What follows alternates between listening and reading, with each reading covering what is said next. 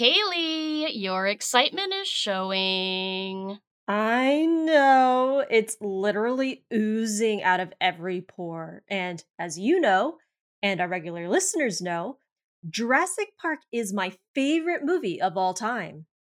No surprise there. So much so that dinosaurs is part of your whole persona, right? I mean, dare I say it's part of your DNA? Nah, that's accurate.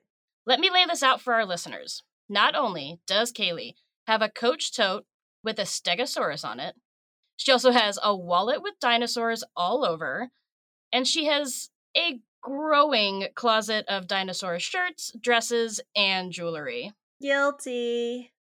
And she managed to convince her day job at the Arizona Republic to allow her to do a whole podcast on Arizona dinosaurs. Also true, and it came out really well, if I do say so myself. And I highly recommend you all listen. Don't fear, we'll share the link on our website and on socials. But back to the main event. If you can't tell by now, we're reviewing Jurassic World Dominion, the epic conclusion of the Jurassic World trilogy.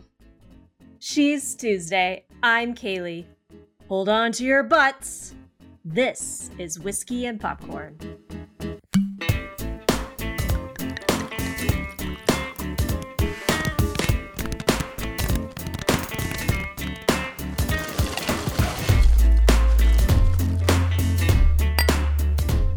Okay, I definitely think you should break down the synopsis for us. With pleasure. And listeners, I do plan to go deep and nerdy on this one, which means that there will be spoilers. Okay, with that disclaimer out of the way, let's dive in. Dominion rounds out Jurassic World, the whole series, like we said. In this film, dinosaurs are no longer confined to a tropical island. Not only have they hopped to the mainland, courtesy of the previous fallen kingdom, they have now spread throughout the world. There's numerous human dinosaur interactions that show all the problems of living with prehistoric creatures, as well as questions about humanity's responsibility to these animals. The black market for dinosaurs is also booming, and this is when we meet Claire, played by Bryce Dallas Howard. She's on this very indie shoestring operation to bust up illegal dinosaur breeding farms. Meanwhile, Chris Pratt's Owen Grady is in the Rockies, wrangling a herd of Parasaurolophus on horseback. Uh, it's quite the uh, the scene. Maisie Lockwood, she's the girl from Fallen Kingdom, is hiding with Owen and Claire in this remote cabin in the Rockies. She's a genetic creation herself that's even more valuable than the dinosaurs. She's the first human clone, but with corrected DNA to get rid of any hereditary diseases that her mother had. Okay, okay. That's already a lot. I get it. But we still have the OG cast to line up. Starting, obviously, with Laura Dern's character, Dr. Ellie Sattler. She's no longer just a paleontologist, she had moved on to study large environmental systems. And she's been tracing the origins of a very frightening creature. I'm talking scary. Genetically modified locusts. So picture a locust, but like 10 times bigger. These things are huge. So gross. Oh, it, they, they're literally skin crawling if you see it on the big screen. So it turns out that these bugs have Cretaceous DNA in them, and she's determined to track down the source of these super bugs. They're literally destroying farms. So she digs up, eh, more or less, Dr. Alan Grant, who's still a paleontologist digging up fossils. I see what you did there. and you know, I just kind of love the fact that Dr. Grant is sticking to his guns. I mean, there's dinosaurs running around the world, and he'd still rather be in some hole out in the middle of nowhere digging up prehistoric fossils. Well, you know men and their habits.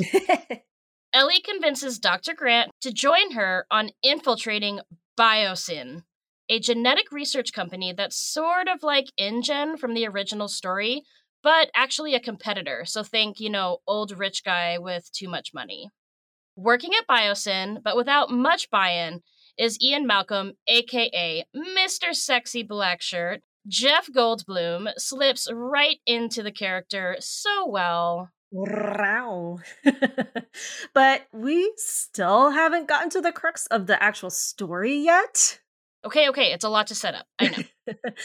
so let's put a bow on the synopsis. Long story short, Biosyn is looking for both Maisie, that girl who's now a teenager because she's this amazing clone of her mother, but they're also hunting for Blue's baby. Oh my gosh, seriously, another character. I know, I know, but chill. I mean, fans should remember Blue, Owen's favorite velociraptor. She's actually living near Owen's remote cabin in the Rockies. I'm not entirely sure how she got there or why, but even more interestingly, she's managed to self reproduce. So, in essence, her baby, named Beta, is a clone as well. And so Biosyn manages to kidnap both Maisie and Beta and take them to their HQ in the Dolomites Mountains in Italy, where there's a dinosaur sanctuary that Biosyn set up.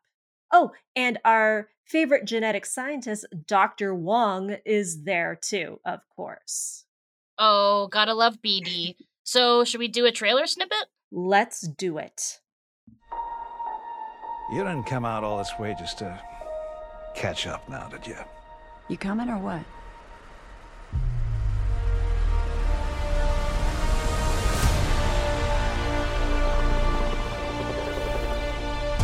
We're racing toward the extinction of our species. We not only lack dominion over nature, we're subordinate to it. Now that we got that out of the way, our actual review. Obviously, I'm going to you, my friend. What were your initial thoughts on Dominion? I liked it. Uh, it did what I wanted it to do, which was give me a fun summer blockbuster with dinosaurs. Does it rank as high as the original Jurassic Park? No. But did I like it? Yes. And it's almost not fair to compare. It's hard to capture the wow factor of being six years old and seeing dinosaurs on the big screen. But I love seeing Ellie and Dr. Grant and Ian Malcolm again. I really love seeing a whole new range of dinosaurs. We had everything from Quetzalcoatlus, the most terrifying pterosaur in my book. This thing is enormous and freaky, to the Therizinosaurus, the giant clawed nightmare. Really, it's the Edward Scissorhands of the dinosaur world. Um, and then we have a new apex predator, Giganotosaurus some people say it Giganomotosaurus. It basically take gigantic and saurus and smoosh them together. it's obviously a meat-eating dinosaur, and it gives T-Rex a run for its money. Okay, I'm not gonna lie, I'm really impressed you pronounced all those names. Well, I never grew out of the dinosaur phase. But what about you two's? Thoughts, reactions? Super in line with you. I thought it was a beautiful culmination of all of the stories. I know you and I joked we don't really talk about the third Jurassic Park film, and we kind of don't really talk about the second Jurassic World. But this one having OG characters, the newer characters, and then brand new characters, it felt really full force, full circle.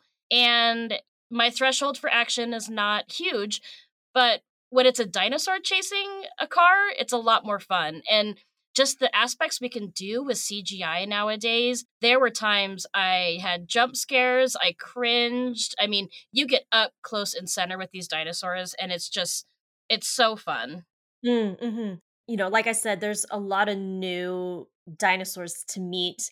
And there's this very interesting scene where they're in Malta and they're essentially in this underground market, a bazaar, there's all sorts of things going on. It felt almost very like Indiana Jones esque, where you have people cooking things. I think they were dinosaur pieces. Uh, they have little dinosaurs for sale here and there and in cages. And then they have like this dinosaur fighting ring, sort of like dog fighting, all these sort of seedy characters. And I saw so many dinosaurs in there that I recognize, but I don't even know what the names are it's just kind of wild what they were able to cram into like that scene. It was a very, I would say, production wise, kind of chaotic. You know, these market scenes are not easy to pull off, and then you got to put in CGI dinosaurs. it's just really impressive. So just like that note to detail um, was really good. But I really liked that. It felt very authentic. You know, we have these situations where all of a sudden dinosaurs are integrating with us. And what does that look like when we have dinosaurs walking with elephants or terrorizing us like seagulls on a beach? And they do really well at portraying that. And the authenticity of the seedy underbelly that always happens with new situations, new populations, things like that. To say it was really nice to see a kind of coalition of whistleblowers that knew that Biosyn was doing something wrong and being there to try to help fix and remedy the problem. Right. The more I think about the film and kind of sit with it, the more I actually really appreciate that, you know, it was taking the story and advancing it. It wasn't like Jurassic World 1, where it was essentially a mirror of Jurassic Park. It felt like a lot of the times, act for act, very similar.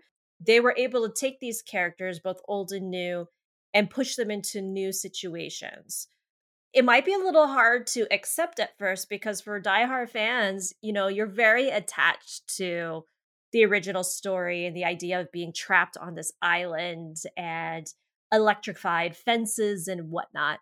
Again, there's no beating the nostalgia of Jurassic Park, but I liked to see all the characters both the humans and the dinosaurs in these new situations, like the chase scene where there are these alto raptors, which are described as the thoroughbreds of their kind, are chasing both Claire and Owen through the city as they try to escape on a plane, which might be a good time to talk about a couple of the new characters, new faces that we've seen in the story. Let's start off with the pilot. Her name is Kayla Watts, played by DeWanda Wise. She is sort of like Owen in the fact that she is a veteran, but she was part of the Air Force. Owen was part of the Navy. Owen, if you will, got a civilian job that was honorable, air quotes here, uh, because you guys can all see it in podcast land. Whereas Kayla, she was doing basically like cargo transportation, but kind of went into the seedy underworld that would make her more money. She's the one who actually transports little baby Beta into the hands of the bad guys. Um, and she sees Maisie as well. And that's how she ends up teaming up with Owen and Claire because she did witness this exchange. And we don't know why, but she feels guilty and guilty enough to actually help there's a lot of mystery around her character's background, but I think that's okay. You don't have to spell everything out for everybody. She's definitely my breakout star for this movie. She's got that hard, badass woman vibe to her, but she obviously has that heart. She really looks out for Claire when she's in the underground market, and she ends up becoming very handy in, in several of the action scenes. So she becomes very important and integral to the story. And then Mamoudou Athie, who was Ramsey Cole, who actually helps Jeff Goldblum in the whistleblowing for Biosyn. And he's been in a handful of movies prior, and he just fit this role perfectly. Mm, mm-hmm. Yeah, he kind of starts off a little sus at first. Seems to be drinking the company Kool Aid pretty hard. And I think this is a good point to also bring up our true villain, played very well by Campbell Scott, but Lewis Dodgson. The moment I heard his name, not Lewis, but Dodgson, my ears pricked up. So, Easter egg for the keen eared superfans here. So, in the first Jurassic Park movie, if you remember, there's a scene where Dennis Nedry, uh, played by Wayne Knight, is in Costa Rica and he's making an exchange to get several millions of dollars to smuggle the dinosaur embryos off of Jurassic Park. He gets that iconic shaving cream can that pops open. You could put the little embryos inside. The guy he meets there is the young Lewis Dodgson. I was just like, wait a minute, whoa, like talk about deep cut. Um, I vaguely recall that this name appeared in the original Michael Crichton Jurassic Park book. But again, he's not like a humongous character. He's just like this shady background figure that helps move the plot along. we're we're really like you said coming full circle here. So now we have the, you know, much more senior Dodgson. He looks very much like an Elon Musk or Steve Jobs, Jeff Bezos. Think of any of these really entrepreneurial, rich white men with like incredible business sense and who like to get up and pontificate on bettering the world. There's always a slimy underside to this, though.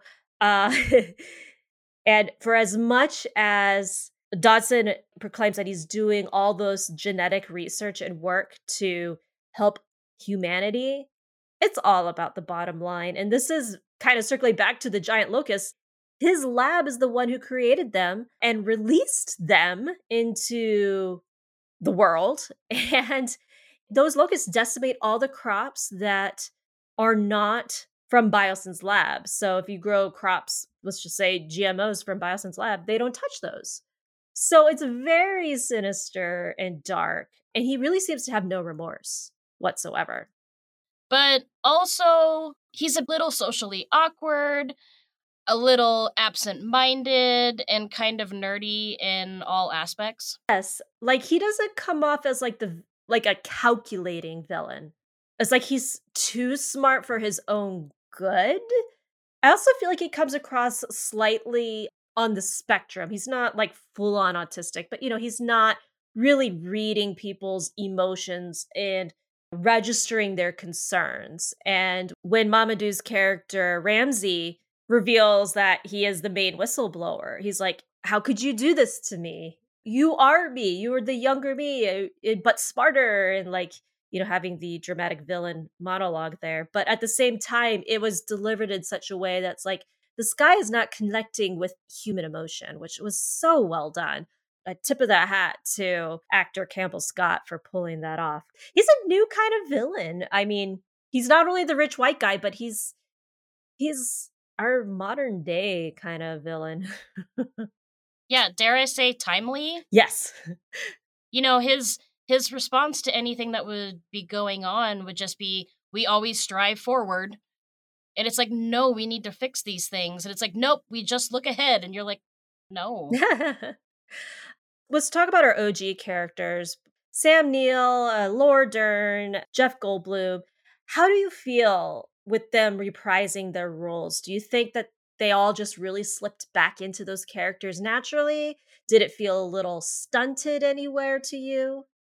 To me, it felt seamless. Just, you know, putting on those canvas pants again and and getting a little dirty and that's what i wanted it to feel like mm-hmm. I wanted to feel like no time had passed, and now it's just time to save the next generation. Yes, definitely. Laura Dern and Sam Neill really embrace their characters. Their even their little bit of their love story got some advancement in this one.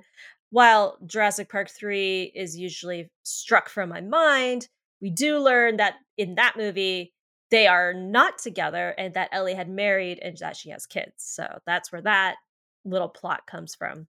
I will say though, I love Dr. Malcolm, Jeff Goldblum's character. I do feel there was a slight disconnect though, like they completely ignored the the character development of Jurassic World where he was the lead in that one.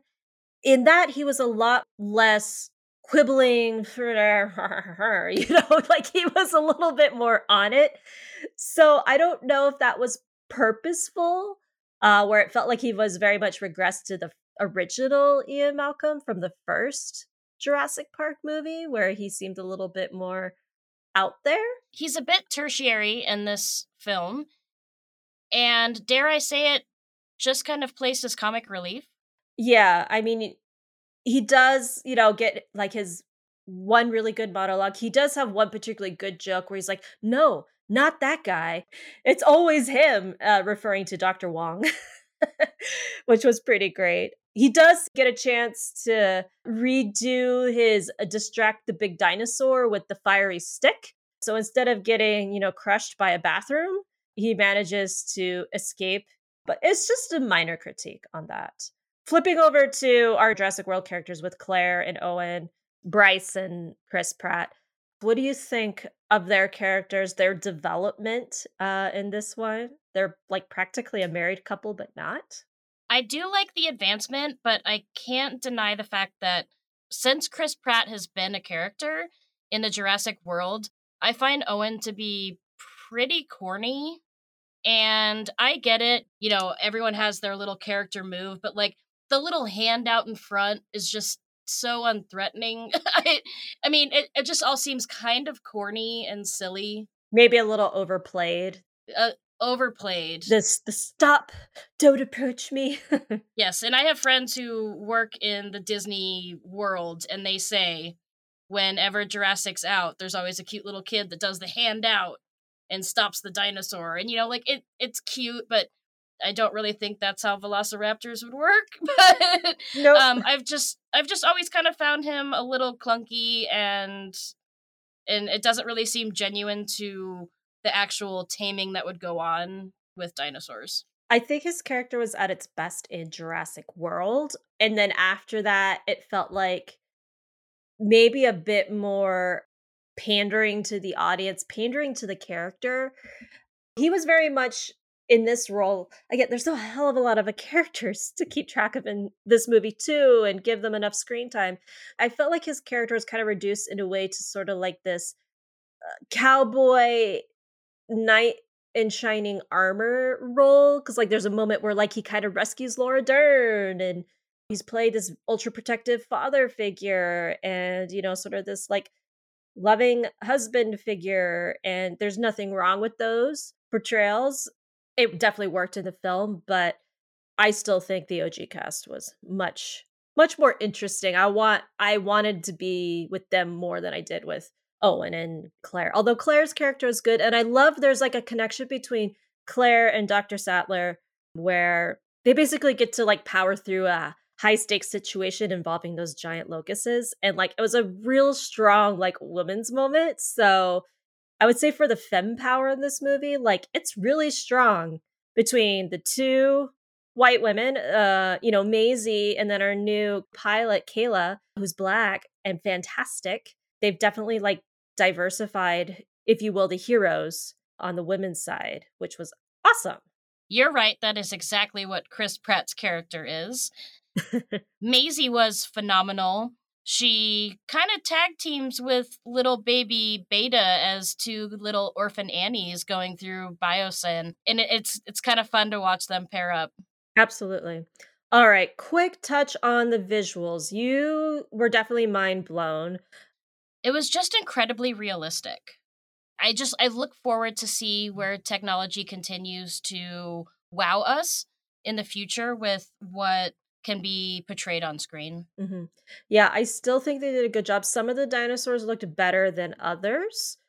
I still think though there's something about the original Jurassic Park that ages so well where it's really seamless between the animatronics and the computer where even now on mm, you know our higher tech tv screens it's hard to tell the difference in my mind like yes if i squint and look yes it's there but it's just like so seamless i feel like still with these jurassic world ones it's not as seamless like the computer is better than the animatronics that they might be using which is kind of weird you, but you want them to gel but the scenery is gorgeous the lab and all that architecture is fantastic we got some great jump scares in this film as well. I think the last thing I wanted to pick on is the music because that's a huge part of Jurassic Park. Obviously, John Williams, the original composer for the score. I have to say, I hardly noticed the music in this one, which never happens with a John Williams score.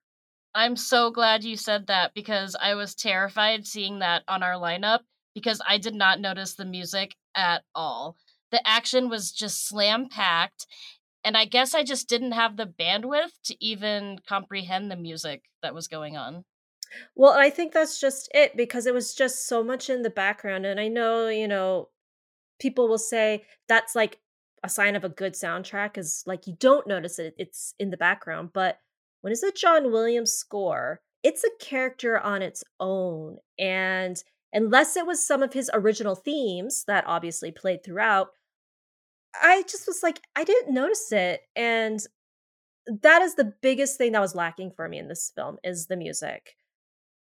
I I don't know what to say other than like I really wish John Williams just composed it. But the guy I know is rightly slowing down. Uh, hopefully he's retired if not semi-retired, so I'm not going to blame him for that, but man, I miss you John Williams. Your music is the best. Okay, before we wrap this up, Kaylee, where would you rank this movie in the Jurassic Park universe? That's super easy. I can go through this without even looking at my notes. so, first and foremost, Jurassic Park OG is my favorite, followed by the Jurassic World. I really like that one as well, even though a lot of critics hated it. Jurassic Park 3, we've already said it several times. We don't talk about Jurassic Park 3. Um, maybe I should give it another shake.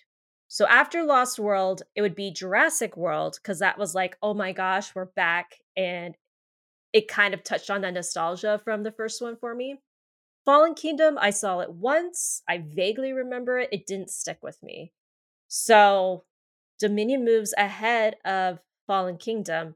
And out of the two, it'd be Fallen Kingdom, then Jurassic Park 3. No offense to Sam Neill, it wasn't his fault. It just was not a very well done dinosaur movie. So, what's your shot count? Uh, 4.5, four and a half shots. And this is out of five. Again, it's it's not capturing the amazing wow factor like Jurassic Park OG. Definite double shot, probably like a triple shot. I'd probably be on the floor. It's that good. um, but this one, it, it ticked all the boxes for a fun summer blockbuster. Definitely fun and worth seeing again. And what are you drinking? I'm drinking the Harkins themed drink of the month, which is a T Rexarita. It's bright green, it's got a lot of yumminess in it, and red pop rocks on the rim. So it was a lot of fun to drink. And shout out to the Harkins bar uh, for coming up with this. I definitely would just go back in to buy that. That's fun. I know, I saw that. It was cute. So for me, I'm doing four out of five shots. It's not the OG, still an action film but I had a whopping good time. It's uh, it sits at almost two and a half hours, and it didn't feel like it whatsoever. For my drink, I'm doing a Dino Sour cocktail. Ooh. That's gonna be rum with fresh squeezed lemon juice, some simple sugar syrup, and if you're really feeling it, a pasteurized egg white top. Oh, I might skip that. And that's it for Jurassic World Dominion. What do y'all think about the movie? Did you love it? Hate it? Just meh?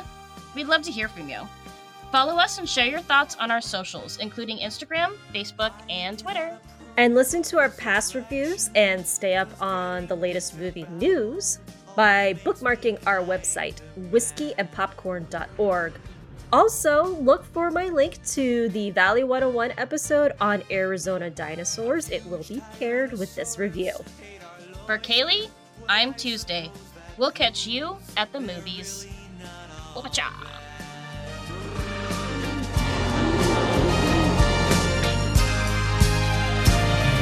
Jurassic Park is frightening in the dark. All the dinosaurs are running